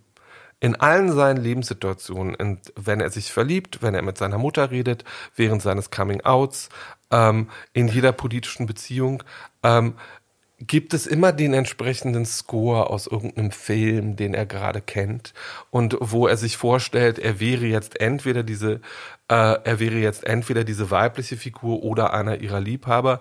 Ähm, das Musical ist auch so inszeniert, dass diese beiden Häftlinge ständig in diese Musical-Nummern einbezogen werden. Also wenn äh, äh, Aurora dann die große, äh, die russische Großfürstin ist, äh, die erschossen wird, spielt Molina ihre ihre äh, Kammerzofe Lisette, ähm, und äh, äh, Valentin spielt ihren Liebhaber und so. Und das Ganze ist ein unglaublich, ganz davon abgesehen, dass äh, das war einer der ersten Choreografien von Rob Marshall, der danach solche fantastischen Musicalfilme als Regisseur wie Into the Woods oder, äh, oder Chicago gemacht hat und heute eine ganz, ganz große Nummer in Hollywood ist.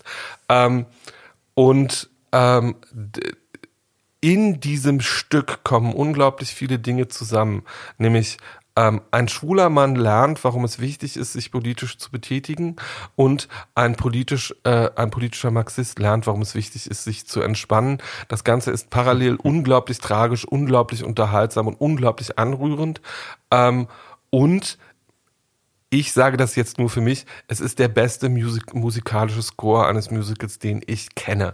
Weil was die, was die Komponisten da mit, da waren die beide schon weit über sechzig, mit all ihrem Wissen über welche lateinamerikanischen Musikkulturen müssen wir da, äh, müssen wir da jetzt mit reinarbeiten, welche Nummern sind unterhaltsam, wie macht man das richtig. Ähm, es ist eines der meist ausgezeichneten Musicals aller Zeiten, es hat acht Tonys gewonnen, ähm, und es gibt keine deutsche Inszenierung, die das kann, äh, weil der deutsche Text einfach was hat, äh, was der Engl- äh, was nicht kann, was der Englische kann, nämlich diese, sagen wir mal, die Kultur dieser Figur, dieser Spinnenfrau, äh, und die schwule Kultur auf eine Art und Weise mit in diesen Texten zu verarbeiten, die du auf Deutsch einfach nicht hinkriegst. Kann man auch mal wieder sehen, wie die Amis das halt ernst nehmen als Genre und da wirklich die besten Kräfte ransetzen. Am Ende haben wir in Deutschland Michael Kunze. Es ist halt ein Meisterwerk und es ist auch als Meisterwerk gemeint. Also die haben daran fünf Jahre gearbeitet und haben das übrigens äh, äh, viermal komplett überarbeitet. Und es war nicht so, dass da irgendwie, und sind dann da nochmal ran und nochmal ran und nochmal ran. Und es sind halt Kender und Epp und Rob Marshall, mhm, ähm, und Terence McNally, es sind halt, es ist halt nicht irgendwer. Mhm.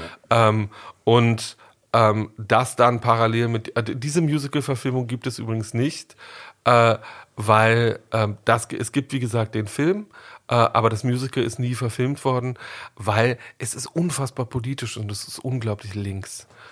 Und das bietet sich einfach für eine weltweite Vermarktung, zum Beispiel in China, nicht so wirklich an. Aber du hast was gesagt, was eine perfekte Überleitung ist und was mir auch gerade erklärt hat, warum ich Musicals gerne mag. Diese Flucht aus der eigenen Realität anhand von äh, Melodien und äh, Fantasien. Genau. Das ist so, das ist so äh, äh, Punktlandung für, für mein nächstes Musical, weil äh, ja, ich bin groß geworden auf dem Dorf im Schleswig-Holstein, im Nichts, weißt du. Und dann neunzehnhundertachtzig war ich, wie alt war ich denn da? Äh, pff. neunzehnhundertachtzig war ich hm, dreizehn. Vier. dreizehn. Also mit dreizehn weiß ich schon, dass ich schwul bin. Offiziell nicht, aber irgendwo ja scheinbar schon. Und dann läuft im Fernsehen höchstwahrscheinlich irgendwie neunzehnhundertachtzig, neunzehnhunderteinundachtzig Fame. Das Musical Fame. Was nun in einem Satz äh, die Realität von äh, Musical, angehenden Musical-Darstellern in New York äh, ähm, schildert. Also eine Welt, die nicht anders sein kann als meine gelebte Realität. Und ich sitze vor diesem Fernseher und gucke Fame und laufe aus, aus verschiedenen Gründen. Und zwar sowohl oben wie unten. Ja, hauptsächlich unten. Also dieses, dieses... Ähm, dieses Leben in dieser New Yorker Schule für darstellende Künste, wo alle ähm, Arten von Performing Arts gelehrt werden und wo in den Klassen, ähm, die, die haben vormittags Ballett und danach haben sie klassische Musik und dann haben sie irgendwie Tanz und dann haben sie noch irgendwie Drama und zwischendurch Mathe, Deutsch, Physik. Und es ist ein Melting Pot aus allen Schichten, allen Rassen, allen äh, Bildungs ähm, äh, Niveaus. Und es entsteht eine Gemeinschaft. Also in diesem Film Fame äh, werden ein paar Schüler rausgepickt und die werden so über fünf Jahre begleitet. So lange dauert das Studium an dieser Schule. Und die Gemeinschaft und diese Schicksale dieser äh, Jungs und Mädchen werden gezeigt und dazwischen sind Musik, äh, Musical-Nummern, die so entstehen. Das ist es ja eigentlich. Aber in mir hat das diese Sehnsucht nach... Ähm, nach nach Dazugehören und nach einer Gemeinschaft und nach diesem Ge- Gruppengefühl. Ich kenne das bis heute nicht, dass man gemeinsam plötzlich äh, in der Mensa sitzt ähm, und und plötzlich, ähm, weil sie alle eben mit Musik zu tun haben, ergibt sich irgend so ein Rhythmus und alle fangen plötzlich an, an diesem Rhythmus mitzumachen und es ergibt sich eine improvisierte Tanznummer, so ein Jam. Sowas gab's am Fehlturm in äh, Hamburg nicht, als ich später Germanistik studiert habe. Da gab's nur die Toiletten, wo ich den Mann von, ich sag mal lieber nicht wen, also ja, auf jeden danke. Fall so. Und äh, da gab's keine Zerstreuung außerhalb den Toiletten des Fehlturms, weißt du? Und diese Zerstreuung mit vierzehn, da habe ich schon gemerkt, wie toll wäre es, wenn ich das hätte.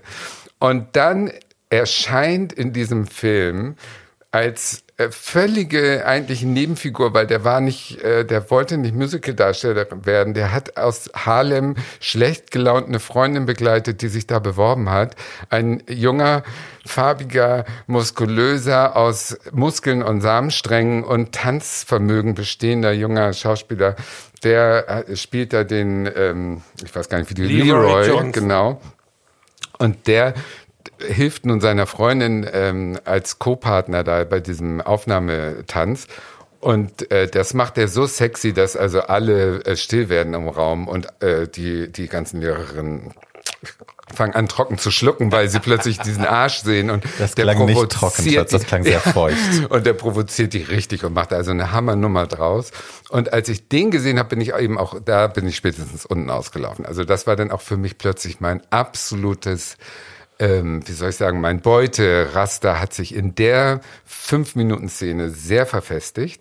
Und das ist, wo, das ist so was, was, was, was, was so ein Film auslösen kann. Weißt du, diese Sehnsucht nach New York, diese Sehnsucht in eine Gemeinschaft äh, mit rein zu können, wo Musik, ähm, wo das Talent sozusagen zur Musik äh, vorhanden ist, was mir nicht gegeben ist, nichts, ne?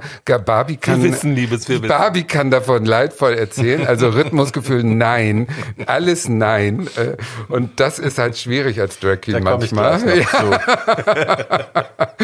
Und dieser Film hat mich also wirklich so richtig ge- gefangen deswegen. Und das ist ein ganz toller, ganz toller Musicalfilm, der dieses Gefühl transportiert.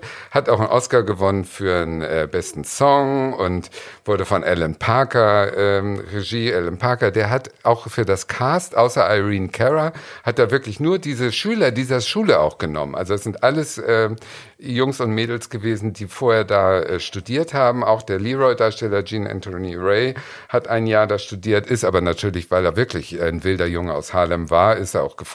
geflogen früh und hat dann aber beim Casting die Rolle geschnappt. Ist auch ganz erschütternd hässlich gestorben. Also man muss sagen, das wilde Leben hat ja auch dann seinen Preis. Der ist dann mit einundvierzig gestorben äh, an Komplikationen durch H I V. Aber es gibt einen Film, ähm, The Reunion oder so, Fame, Remember My Name. Wenn man sich das auf YouTube anguckt, dann erkennt man den überhaupt nicht mehr wieder. Ganz schlimm. Und ja, diesen Film sollte man sich in jedem Fall angucken. Der hatte natürlich auch, weil der so ein Riesenerfolg war, so ein Überraschungserfolg, hatte er tausend ähm, Nachfolgegedöns, also eine Serie von neunzehnhundertzweiundachtzig, die hatte immerhin hundertsechsunddreißig Folgen. Dann gab es ein schlechtes Remake zweitausendneun. Dann gab es ein Musical natürlich äh, neunzehnhundertachtundachtzig. Die ganze Maschinerie läuft vielleicht sogar noch, das weiß ich nicht, ob noch Fame, also ich glaube zweitausendachtzehn gab es in Deutschland noch Fame auf der Bühne, ich weiß aber nicht wo. Ja, und schön. Wahrscheinlich in Sindelfingen oder so. Ja, egal. Aber schön ist eben, dass dieser Film für neunzehnhundertachtzig gedreht, ähm, der hat die äh, Rassenthematik, der hat äh, Schwul-Hetero-Thematik, Arm-Reich-Thematik, Bildungsthematik. Also der ist sehr heutig, den kann man ganz gut noch gucken. Und äh, die Songs sind so schön, dass sie einem die Tränen der Rührung heute noch in die Augen treiben. Ich habe gerade Barbie erzählt, ich habe ihn jetzt vor einigen Tagen noch gesehen und hatte echt... ach, da sitze ich davor und bin wieder der vierzehnjährige, der sich wünscht, dabei gewesen sein ja, zu dürfen. Ich bin da auch ganz bei dir, mein Schatz. Äh, der, der Soundtrack zu Fame war eine der zwei Platten, die ich von meinem Begrüßungsgeld gekauft habe. Ja, kann ich gut verstehen. Ist wirklich mitreißend. Also gibt's bestimmt auf Amazon Music und Spotify und so. Oh. Ja, ich habe äh, weder den Film noch das Musical gesehen. Ah, Barbie. Du hast Fame Barbie. Nee. Aber, aber heute aber Abend. Das müssen wir wirklich nachholen. Unbedingt. Du wirst ihn lieben. Du wirst ihn lieben. Du wirst oben und unten auslaufen. Wie unser Motto gemäß Kultur über und unter Sie der Gürtellinie. Aus über und unter der Gürtellinie. Unbedingt musst du den sehen. Wirklich, du wirst es lieben. Du wirst Tränen der Rührung wirst du ver- vergießen. Wenn die Tränen das Sperma treffen, ist das Ziel erreicht. Ja. Ja, gute Nacht, Paul. Schön, dass du da warst. Nein. Also wirklich, nee, musst du, musst du gucken, Barbie, musst du gucken. Fame der oh. Film, nicht den ganzen anderen Dreck, aber ja, Fame ja. der Film, den musst du gucken. Ja. Ich tue mich ja, habe ich ja schon gesagt, ich tue mich schwer mit Musicals. Ähm, eine Musical-Verfilmung, die ich geliebt habe, gefeiert habe, hundertmal gesehen habe und äh, dann auch in der Nacht, als sie für mehrere Oscars nominiert war, im G M F äh, eine Show aus dem Boden gestampft habe. Das ist jetzt nicht dein Ernst. Darüber reden wir bitte nicht. Nein, darüber reden wir. With a Dream Girl. Yes. Wir haben äh, eine Dreamgirls-Show auf die Beine gestellt damals und haben alle Nummern aus dem Film in Originalchoreografie, also wir haben wirklich die Choreografie eins zu eins übernommen und uns von Dolan José, einem tollen Choreografen, versucht zu übernehmen, der auch schon Starlight Express äh, jahrhundertelang äh, gemacht hat, als einer der Hauptdarsteller, der auf den Rollerskates, der hat uns das eingebaut. Prügelt über Wochen und äh, ja, wir sind damit aufgetreten. Tatjana hat gerade schon ihre äh, Rhythmically Challenge Geschichte angesprochen. Leute. Ich hatte, äh, Tatjana hatte bei, war das One Night Only, war das? Genau, hatte Leute. sie den Teil der Hauptperson und ich musste ihr auf dem Rücken, ich habe sie am Rücken festgehalten, damit sie nicht zu früh losläuft und habe ihr auf dem Rücken die letzten vier Takte vorgeklatscht, bevor sie dann losläuft und habe sie nach vorne geschubst, damit sie geholfen. den Einsatz kriegt. Nein, es hat geholfen. Du warst ja? ja, da war der Einsatz richtig. Über also es war, es war so schrecklich. Nein, das da war ich, toll. Nein, weißt du, ja, natürlich war es toll. Und mein, mein, mein höchstwahrscheinlich ist irgendwo in mir versteckt eine verhinderte Musical-Darstellerin, die sich wünscht, das zu können, aber ich kann es eben nicht. Mhm. Und du kannst es. Weißt du, du bist da wirklich, mhm. du hast da diese, wenn ich da an diese Choreografien denke, die dieser nette äh, José, wie Dolan. hieß er? Dolan äh, versucht hat, wir sind da immer irgendwo hingefahren in so einen in so einen Ballettraum und äh, du hast es gehabt nach dreißig Sekunden und Adil hat es nach dreiunddreißig Sekunden gehabt und ich habe es nach vier Stunden immer noch nicht begriffen. Wie funktioniert das jetzt? Linker Arm hoch, rechter nach unten? Nee, war doch der linke Fuß zuerst und so. Und ich habe es nicht in mir. Und ich finde, ich habe die ganze Produktion aufgehalten, aber es war trotzdem schön, das zu machen natürlich. Ich hab's aber geliebt. Ich wünsche mir so, dass ich das kann, aber ich kann es nicht. Ja. Aber es war wirklich schön. Das Am war Ende war es schön. Der Abend war, war dann wieder toll. Ja, wunderbar. Der Abend war super. Wunderbar. Ja, also jetzt ist ja die Katze eh schon aus dem Sack, ist das Dreamgirls. ähm, das Musical ist von neunzehnhunderteinundachtzig, der Film dann von zweitausendsechs. Famously besetzt mit Beyoncé, Jennifer Hudson äh, und Konsorten, Eddie Murphy und so. Wir Jamie waren besser. Foxx. Ja, natürlich waren wir besser, ist gar keine Frage. Gar keine Frage. ähm, die Musik ist ursprünglich von Tom Ian, ich hoffe, ich spreche das richtig aus, und Henry Krieger. Für den Film, lustigerweise, ist äh, Stephen Trask in den Credits. Und Stephen Trask ist ja auch der Mensch, der für Hedwig alle Songs geschrieben hat. Also insofern war ich so, yay. Äh, Regie für den Film stammt von Bill Condon. Und ähm, das Musical basiert auf den schwarzen Girlgroups der sechziger und siebziger. Allen voran den Supremes, äh, also auch Beyoncés Rolle, die der Gina Jones ist, äh, sehr stark angelehnt an Diana Ross. Äh, aber es gab natürlich auch die Shirelles, es gab die Shangri-Las und so. Es gab mehrere von diesen Gruppierungen, die mit ähnlichen Struggles zu kämpfen hatten. Ähm, das Musical ist zweiundachtzig für dreizehn Tonys nominiert gewesen, hat sechs davon bekommen immerhin. Ähm, der Film war dann nominiert für acht Oscars und hat zwei gewonnen, Jennifer Hudson und Soundmixing. Ähm, also die Story, im Groben bewegen wir uns im Detroit der zweiundsechziger, also es ist neunzehnhundertzweiundsechzig, wir sind äh, in Detroit und es gibt diese Girlgroup, die nennen sich The Dreamettes, äh, bestehend aus äh, eben Gina Jones, äh, von Beyoncé gespielt, äh, Effie White, die von Jennifer Hudson gespielt worden ist in der Filmversion, und äh, einer Lauren Robinson, die nicht weiter wichtig ist, von Anika Noni Rose gespielt, die sehr schön singen kann, aber that's about it. Ähm, und die nehmen an einer Talentshow teil, die sind also haben, haben Ambitionen, sie möchten gerne irgendwie berühmt werden, nehmen an dieser Talentshow teil und äh, gewinnen da, glaube ich, nicht. Aber Curtis Taylor, gespielt von Jamie Foxx, äh, entdeckt sie da, der ist eigentlich so Car-Salesman und äh, entdeckt die da eben und wird dann ihr Manager. Und der hat eben ganz große Ideen, ganz große Pläne und ähm, schleppt die dann, also sie singen im, im Background bei verschiedenen Künstlern noch und also ja, man, man hangelt sich so durch und nimmt aber auch immer neues Material auf. Und äh, einer dieser Songs wird dann tatsächlich auch erfolgreich und sie haben dann so ein bisschen, ne, sie reisen von A nach B und treten hier und da auf und der Erfolg und aber auch die romantischen Verflechtungen innerhalb dieses Gespanns, also wer von den Sängerinnen jetzt mit wem, von den Managern oder so oder aus diesem Eddie Murphy-Charakter aus einer anderen Combo, äh, ins Bett geht, äh, all das sorgt für viel Eifersucht und Ärger und Effie, also die dicke Plus-Size-Dame mit der Riesenstimme, die halt auch den, die Lead-Vokalistin ist, weil sie einwandfrei die beste Sängerin ist, die eckt immer wieder an und dann, äh, ne, sie ist eigentlich mit, dem, mit diesem Curtis zusammen, mit diesem äh, Automanager-Typen und ähm, die ist halt dick und die ist zickig und äh, dann kommt sie auch immer noch bei den Proben zu spät und es gibt immer wieder Ärger mit Effie. Und dann wird sie halt irgendwann aus der Band geschmissen und dann damit auf beiden ihren Posten, also als Girlfriend und als Leadsängerin, ersetzt von, äh, von Gina Jones, also von Beyoncé, a k a. Diana Ross. Und durch diesen Umschwang, also dass man dann eben die Schlanke mit der dünnen Stimme nach vorne stellt, die aber halt auf jeden Fall viel hübscher ist und so und viel gefälliger äh, für das, was man so haben will, äh, fängt dann der Superstardom an, also Beyoncé wird dann Diana Ross, Dina wird dann der größte Star ihrer Zeit quasi und heiratet diesen Mann, auch diesen Curtis, ähm, der managt weiterhin die Geschäfte ohne Rücksicht auf Verluste oder Moral, der betrügt sie, der betrügt alle anderen, der hält sie aber auch klein, also sie darf halt immer nicht aus ihrer, aus ihrer Rolle ausbrechen, der klaut auch, also sie hat überhaupt keine, äh, überhaupt keine Betrachtungen, ähm, bei anderen Leuten sich auch zu bedienen, die Effie, die sie rausgekickt haben, versucht es dann solo, und struggelt sich so durch. Da erkennt man dann sehr deutlich auch, auch optisch Parallelen zu Aretha Franklin und auch die Art, wie sie anfängt zu singen. Also sie geht weg von dem weiß geprägten, mittlerweile weiß geprägten Pop, der ja schwarz angefangen hat, da kommen wir gleich noch zu, und versucht eben auch souliger zu werden und spezieller zu werden und selbstbewusster als schwarze Frau zu werden. Und den Song hört er und klaut ihn dann quasi für Beyoncé, ohne dass die was davon weiß. Ähm, naja, das Ganze, die ganze Blase platzt irgendwann. Und äh, Beyoncé verlässt ihn dann, daher kommt dann der Song Listen, den sie äh, da, ich glaube, die haben den erst für den Film auch dazu ja. Ich glaube nicht, dass der im Musical ist. Ähm, aber sie findet dann heraus, was er alles gemacht hat. Sie söhnt sich mit Effie aus und so und mit den anderen Mädels.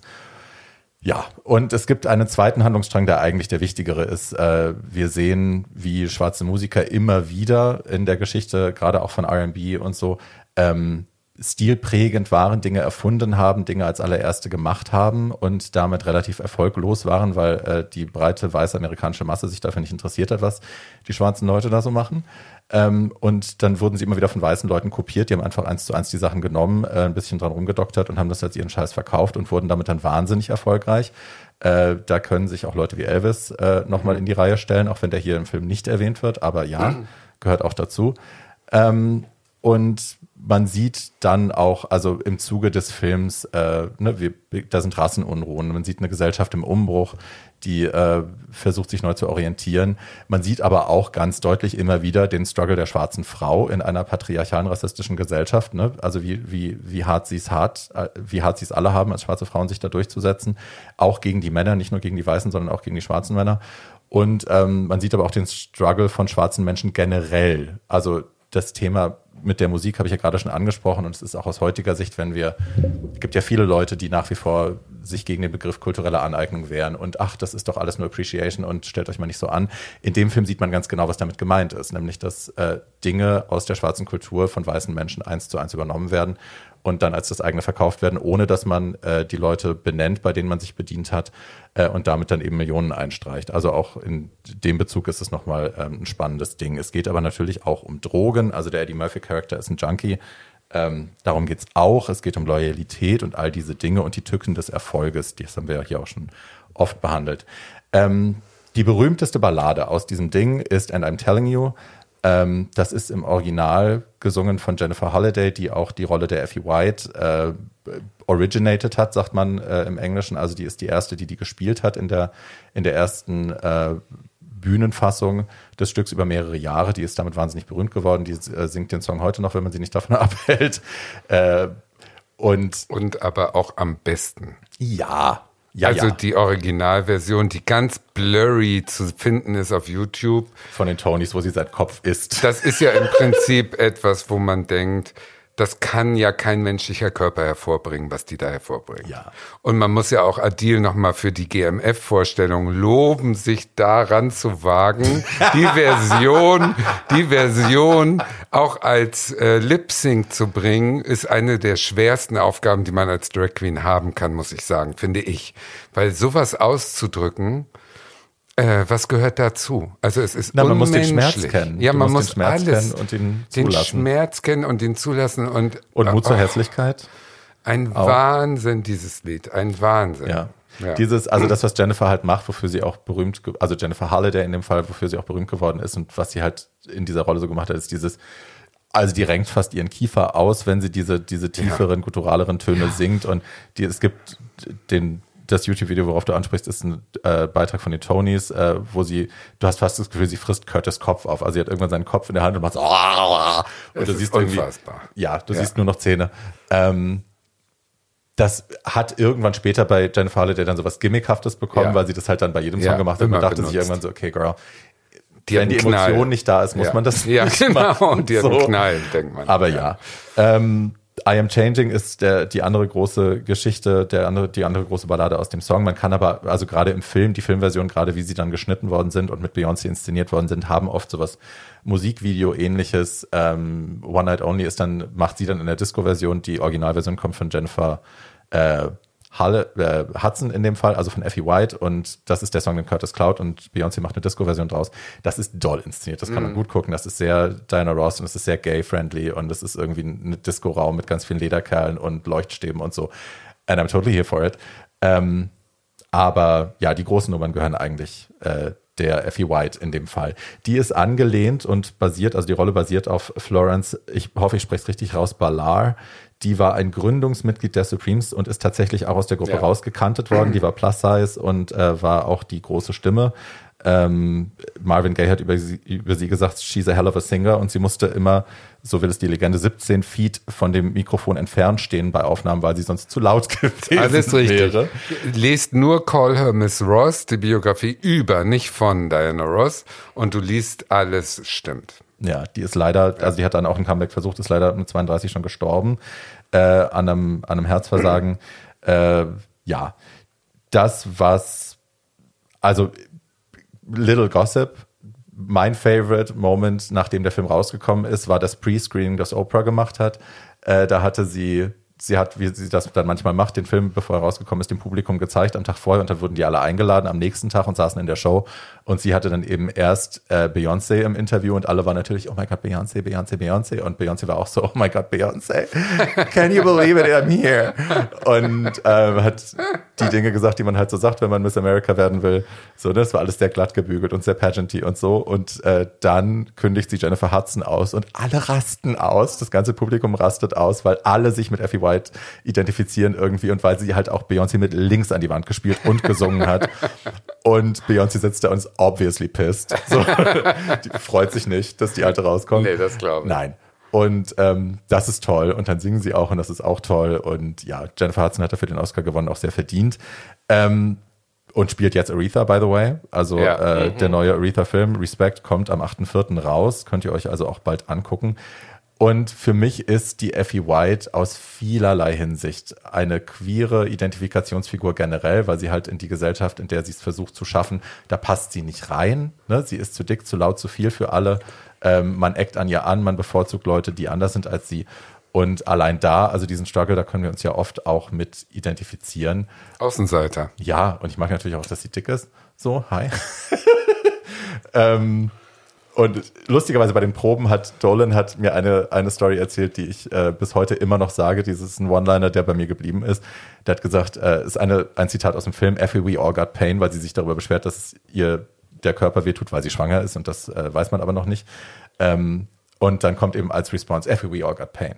Und Dolan erzählte uns bei den Proben immer, wenn wir irgendwie irgendwas angebracht haben, so, ja, aber ich habe Kopfweh und ich habe diesen, ich habe das, und sagte, ach, Effie, we all got pain. Und er sagte, das im Musical Theater in seinen Kreisen war das immer, wenn sich irgendjemand beschwert, ich kann heute nicht mehr tanzen, mir tun die, die Füße weh, oder können wir den Song eine Oktave tiefer spielen, weil ich schaff's heute nicht nach oben. Immer die Response, Effie, we all got pain. Hat er Shut zu up. Mir nie gesagt. Nie. Er hatte aufgegeben bei dir. Ja, Dreamgirls muss man gesehen haben, tatsächlich. Ich finde, der Film ist doll. Ja, es ist ein bisschen flach an manchen Stellen. Manchmal ist man sehr bildverliebt und ästhetikverliebt, und es fehlt ein bisschen an Substanz.